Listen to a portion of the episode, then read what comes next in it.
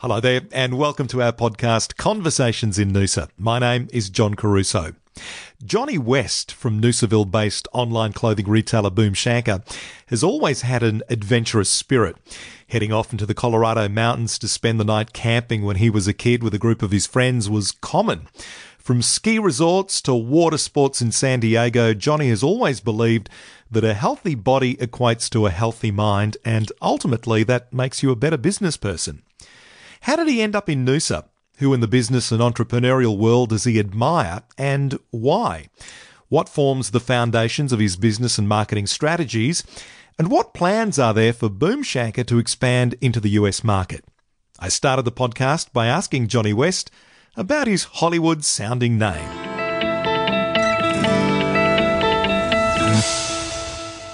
I get that a lot of people ask me, "Is that your real name?" And I have to pull out my driver's license and, and show them it's it's my real name. What part of California? Uh, San Diego, uh, more specifically North County of San Diego, a little surf town called Encinitas. Um, in uh, coastal San Diego, it's a beautiful part of the world. Grew up in the mountains in Colorado, uh, small little ski town called Crested Butte.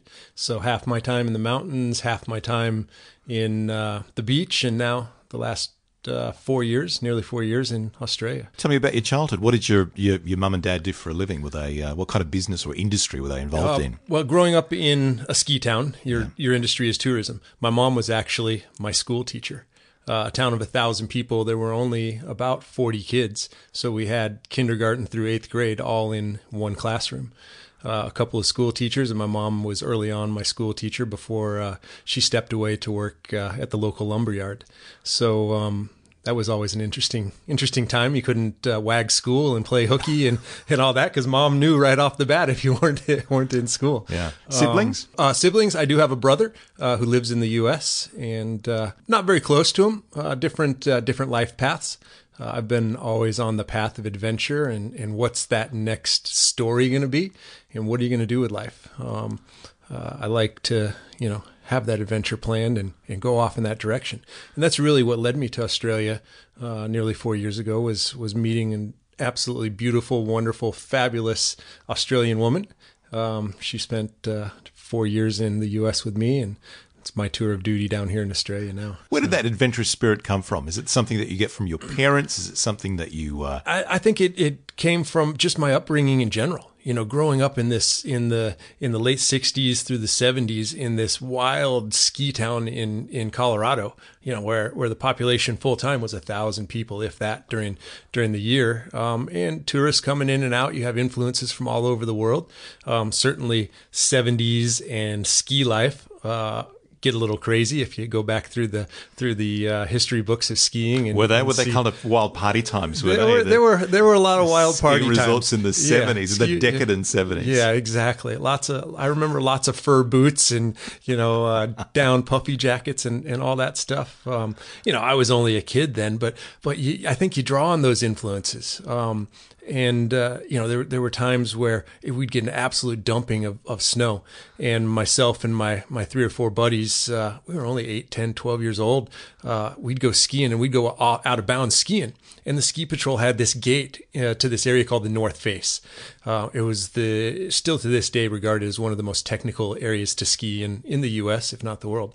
Um, and we'd go right through the gate and the ski patrol would high five us and hey johnny hey chris hey guys what's up? Oh just gonna go get some go get some turns.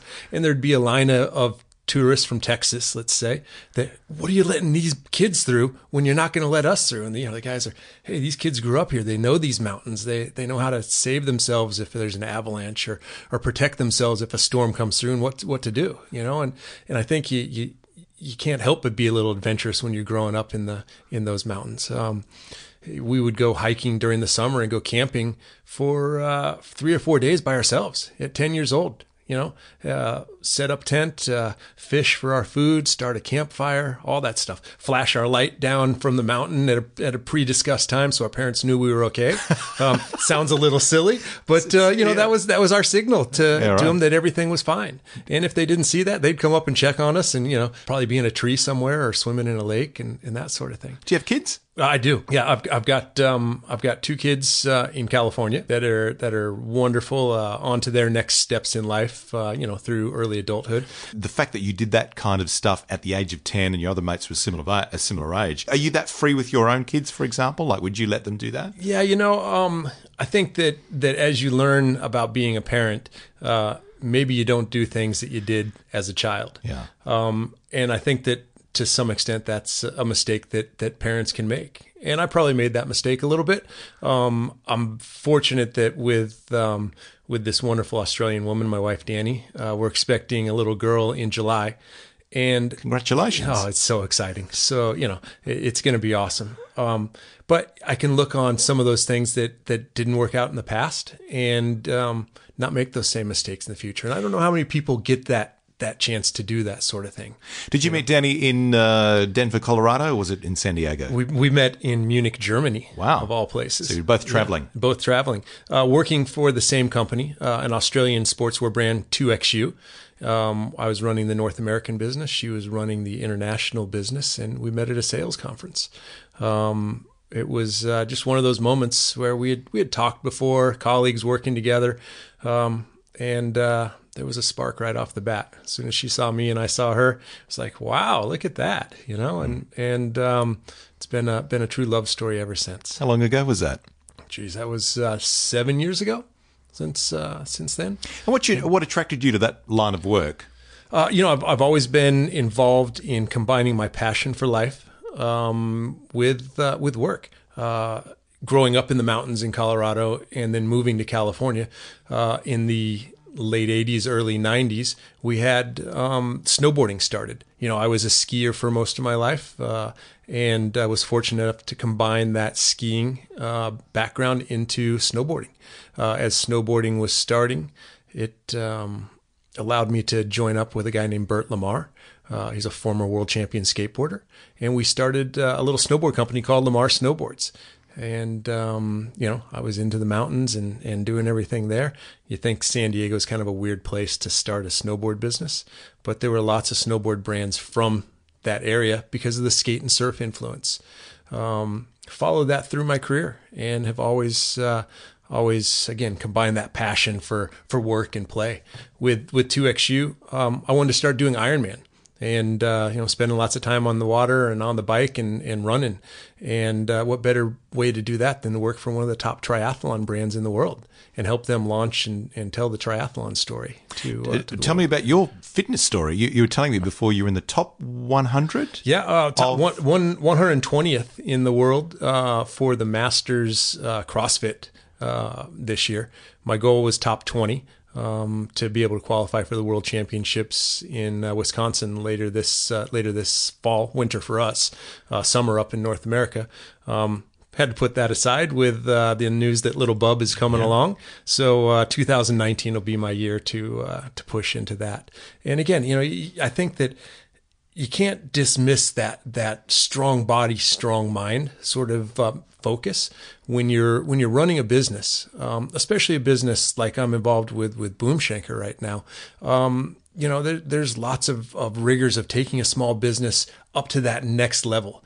And um, if you if you have that wherewithal to push hard through a workout, you're going to be able to push hard through um, any of the strategic decisions you have to make, be it restructuring of a business, um, those financial calls about how you get to the next level, or just making um, making the right decisions, you know, and, and having a clear mind to be able to make those right decisions. With you, there's no question between, yeah, like you just said, running a business and, and having a healthy mind, body, and, and, and spirit, and combining those two, and, and being able to push push that business onwards as well. In your last email, uh, Johnny, you said you're about to uh, push Boom Shankar into the US market. The US offers, you know, for, for many businesses, offers a tremendous opportunity. Having worked for two of the largest sportswear brands out of Australia, um, I think that. Um, you need to focus on what that opportunity really represents. Certainly, Australia at, at, what 30 million people, and the U.S. at 360 million people, 10 times more people up there that doesn't necessarily mean you're going to get 10 times more consumerism dollars up there. It means that you may spend 10 times more to get those dollars than you would in, in a market like Australia. So um, you have to go in there with, with a strategic plan. Uh, working on both sides of it and brands coming from Australia to North America or from North America bringing brands down to, to Australia uh, are two different philosophies. I think the consumer really right now, Australia is in vogue. If you look at the coffee culture that's happening in, throughout the U.S., that is finally catching up to to um, what is what is Australians like. Not near the quality of coffee, but um, that culture and that ethos. Australian fashion is very much in vogue right now. Um, some of the architecture and, and stuff coming from Melbourne and some of the capital cities that are that are pushing the envelope from an architecture standpoint is being appreciated in in um, in the U.S. right now. So I think that it's the right time for a brand like Boom Shankar, based in Noosa, to tell that story um, to the world, and uh, we're we're on our way to to doing that. In an earlier podcast, I spoke to a, a New Yorker from Connecticut uh, who uh, married an Australian woman. Now he's got uh, a couple of kids and they, they settled here in Noosa. So I got his perspective on the differences between life in Australia and uh, life in the US today and over the last decade. I'd love to get your perspective. I think the, the funniest thing uh, or most interesting thing when I tell people I'm from Noosa that are from the US, they say, oh, the yogurt brand because Noosa yogurt is a big brand in sure. uh, in the U.S. I'm like, well, no, not quite where the yogurt brand uh, comes from. I, you know, I don't know how they got about that, but but that's the the American perspective on Noosa. You know, Noosa is still very much off the beaten path. I think for for mainstream people, um, and that's one of the reasons why I love living here. Um, the cultural differences that I see. And, and I've, this will sound a little weird, but I've always felt a tie to Australia. Uh, one day knowing that I would be living here and, and enjoying life and, and everything that Australian, Australia represents. It's a very lucky country the work life balance is so much better here than in the US. You know, we get 2 weeks of holiday, 10 days of holiday a year versus the the 4 weeks, you know, and that's just the start of it. Um, you're you're dog eat dog when you're in that big of a corporate environment in the US where the next guy can come in and replace you and maybe do a better job, maybe not, but can do it at a lower cost in some cases. You know, that that that pressure keeps you going. There was a there was a time for 10 years where I didn't take a single week off is that right? Um, I just kept working and, and powering away. Um, and I think, uh, you know, as, as you get older, you want to stop some somewhat and appreciate the things that are happening in this world. Uh, and Noosa in Australia are allowing me to do that. You know, it, it's, it's, it's just awesome living here. The, the culture, the people, the welcoming, the, you know, everything that Australia represents is, is probably what the U.S. was 30 or 40 years ago you know, in terms of of just uh, positive attitude and, and, approach and, and opportunity, you know, from from a, a market standpoint, business opportunity, real estate opportunity.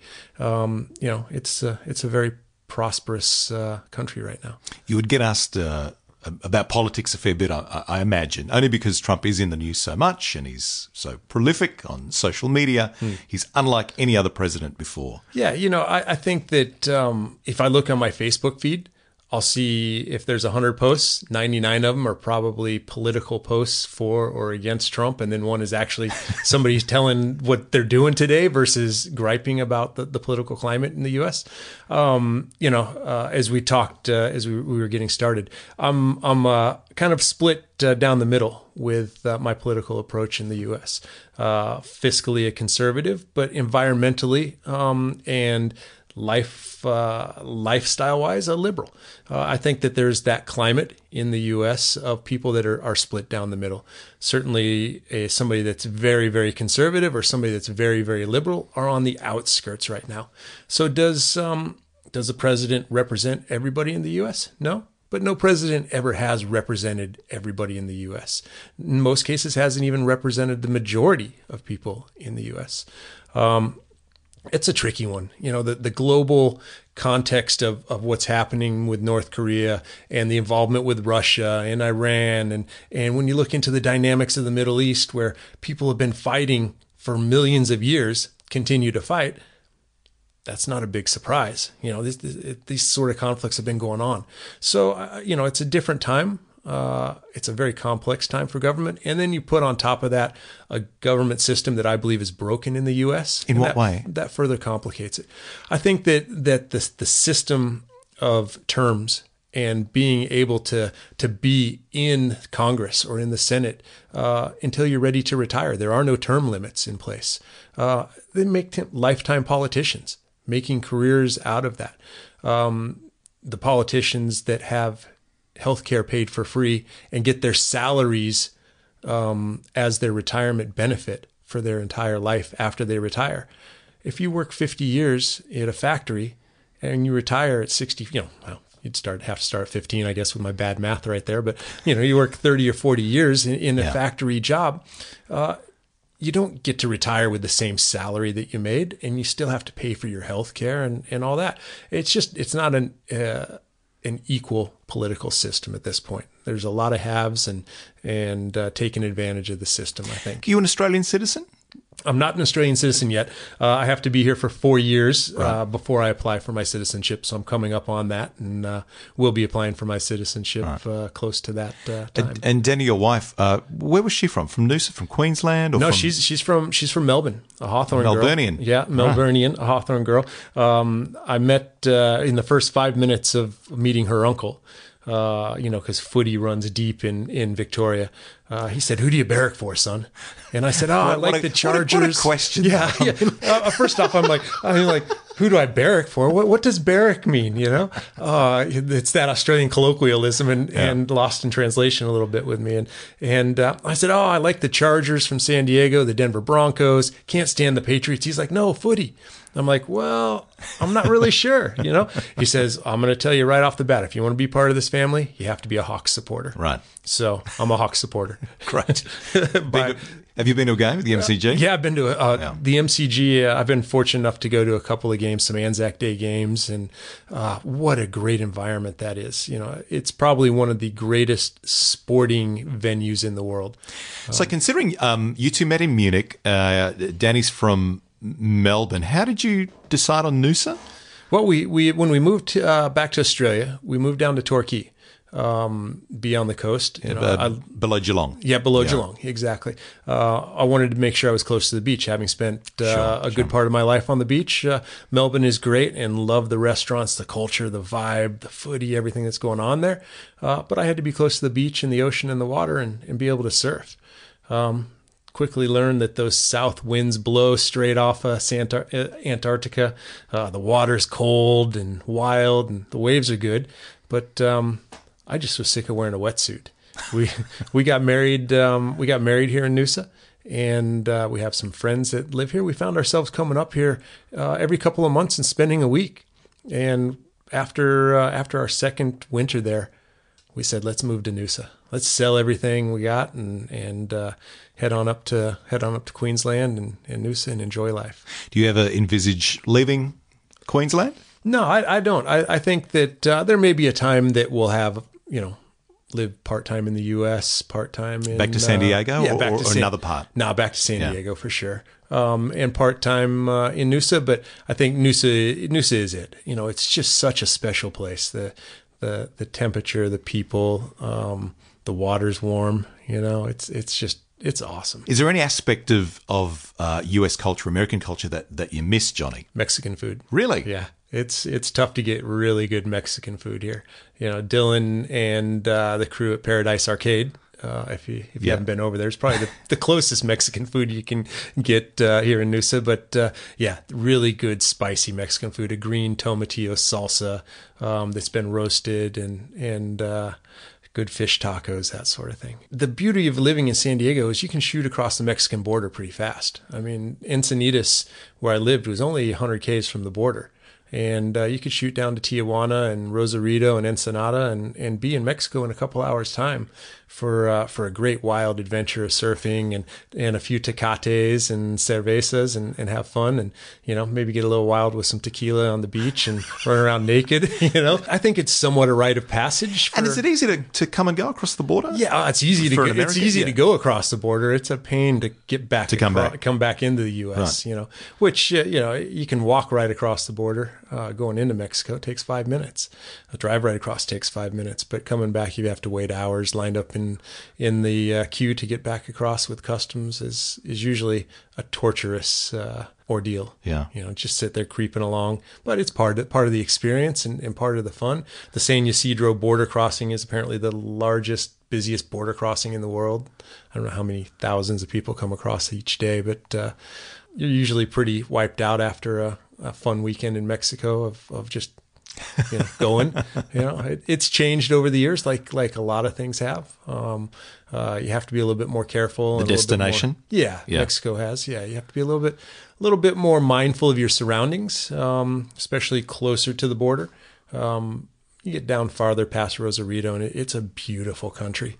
People are wonderful and welcoming. The food is great, and um, the climate, the waves, just the, the the overall vibe of it. It's it's awesome. Yeah. yeah, it's really good. What, what else? I know you, you're super into your fitness. Hmm. What else do you do in your downtime?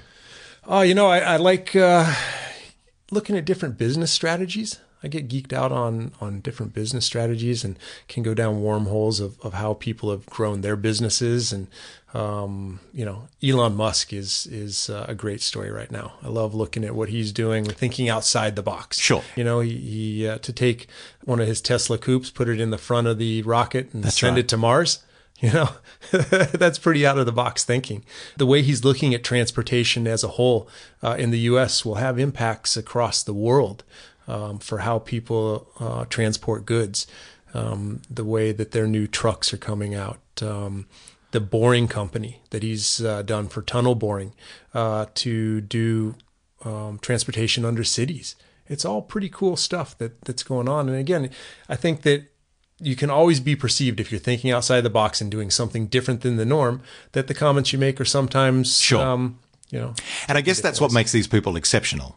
The same with like Richard Branson. Yeah, absolutely. I think in in this environment where the world has shrunk because of of the digital age, you have to do things differently now. You have to think, you know, completely differently than what you did 20 years ago, even 10 years ago, maybe even 5 years ago in your approach to to consumerism, in supply chain, uh, in finance and how that that change in consumerism, that change in supply chain affect the finances of a business. That that all encompassing strategy of, of coming into that that modern digital age for a business um, uh, can make and break a lot of businesses. Is social media an important part of that marketing strategy for Social media is is should be an important part of any business's uh, strategy. In particular, for Boom Shankar, it is uh, a very important part of our business in communicating to our customers. How do you measure it?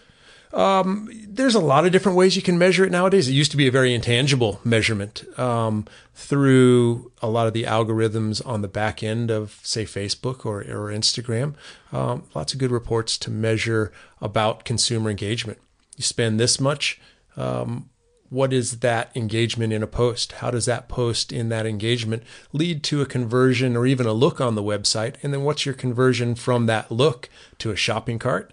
And ultimately, what's that shopping cart conversion to a checkout? Uh, Facebook is is um, in some instances the evil empire right now because they know so much about each one of us. Um, when you delve into the back end of, of what they know from a demographic standpoint, it's very big brotherish. This came up in the, the news a couple of uh, weeks ago, but then I was in conversation with someone else about it. I said, but but we all volunteer that info. It's it's not like um, you know. I think that the power or the headline at the time was that they'd somehow stolen that info from us. And I thought, but but that's the th- we volunteer uh, yeah, that we, we give them that- we give them that info. You know, it, it's uh, I think that social media is a double edged sword. You know, from a personal standpoint, it's a great way to contact and, and keep in, in touch with friends. For me, living you know on the other side of the world from the U.S., I can still see daily what my what my friends are doing and, and what my family is doing, and, and that's really cool to be able to to do that and feel that that sense of of still being engaged in their lives, even though I'm living on the other side of the world. Um, I think that a lot of people accept that over what um, what the real ramifications of social media from a data collection standpoint and a data mining standpoint. Facebook isn't in this to to be friends with people. They're a business. You know, Uh, at some point they're going to have to monetize what they do, and to some extent they have monetized it from a business standpoint. I'm sure at some at the you know in the future they'll monetize it at a consumer standpoint and they will have all of our data there. And that's what people forget you know? Facebook started out as as something fun and to a lot of people it still is something fun but it's a, it's a business as well. You mentioned elon musk from from tesla. Are there other great business minds that you admire or that you delve into and explore? Oh, I think um, Richard Branson that you touched yeah. on earlier. I mean, the way that he approaches the culture of the business, you know, it, he revolutionized that that cultural approach of of having fun, you know, with with Virgin Air. And I saw a documentary a couple weeks ago on uh, on that, and just his his whole process of going through there. He's like, we're not saving lives. We're not um, we're not going to change the world in terms of, of bringing new technology or, or that sort of thing. We're getting people from point A to B. And we're putting them into a tin can where they're locked up for four or five, six, 10, 12 hours, depending on where you're going. So let's have fun with them and let's make that experience enjoyable and bring back what flight was, you know, in the 30s, 40s, 50s, you know, where it was prestigious to travel and it was fun to travel. It's been many and, years since I read uh, Losing My Virginity, but from memory, the, the one thing I got out of it was uh, that never say die attitude in terms of overcoming challenges. Hmm. I think the story that I read was the, fir- the, the first plane that he leased with the with the Virgin livery all, all over it, and it was full of journalists. Yeah. And the engine caught on fire you know, so it was overcoming those, like, and, you know, he buried his head in his hands and went, no, what a disaster. But he bounced back. I think the Virgin plane was one of the first planes into, uh, Iraq at the time and to move out all the expats. And, yeah. uh, that, you know, the coverage from there kind of went on and on. So I like that in terms of his ability to, to deal with challenges and overcome challenges. Yeah, absolutely. I think that, that any business person has to be able to deal with those adversities and those challenges. And and if you're going to be successful you have to overcome them. And that probably ties some parallels to to just being successful in life. You know we're always going to have daily adversities some some bigger some not so big. And and it's how you approach those um, and how you take them on. You know some people choose to ignore them and and uh, probably turn into bigger problems. Others take them head on. And uh, I think the ones that take them head on are usually the most successful. Johnny, I really appreciate your time. Thank you so much for coming in and all the best with the expansion uh, into the US with, with and, and the work that you're doing with Boom Shankar. You bet, John. Thank you. Well, I hope you enjoyed listening to that podcast. If you did, feel free to share it with your family and friends on social media. And if you listen to the podcast uh, via Apple Podcasts, iTunes, Stitcher, or Whooshkaa, uh, don't forget to rate and review the podcast for us. Conversations in Noosa. Remember, there are two fresh podcasts every week, every Monday and Thursday on our In Noosa Magazine webpage or website, innoosamagazine.com.au forward slash conversations. Until next time, take care.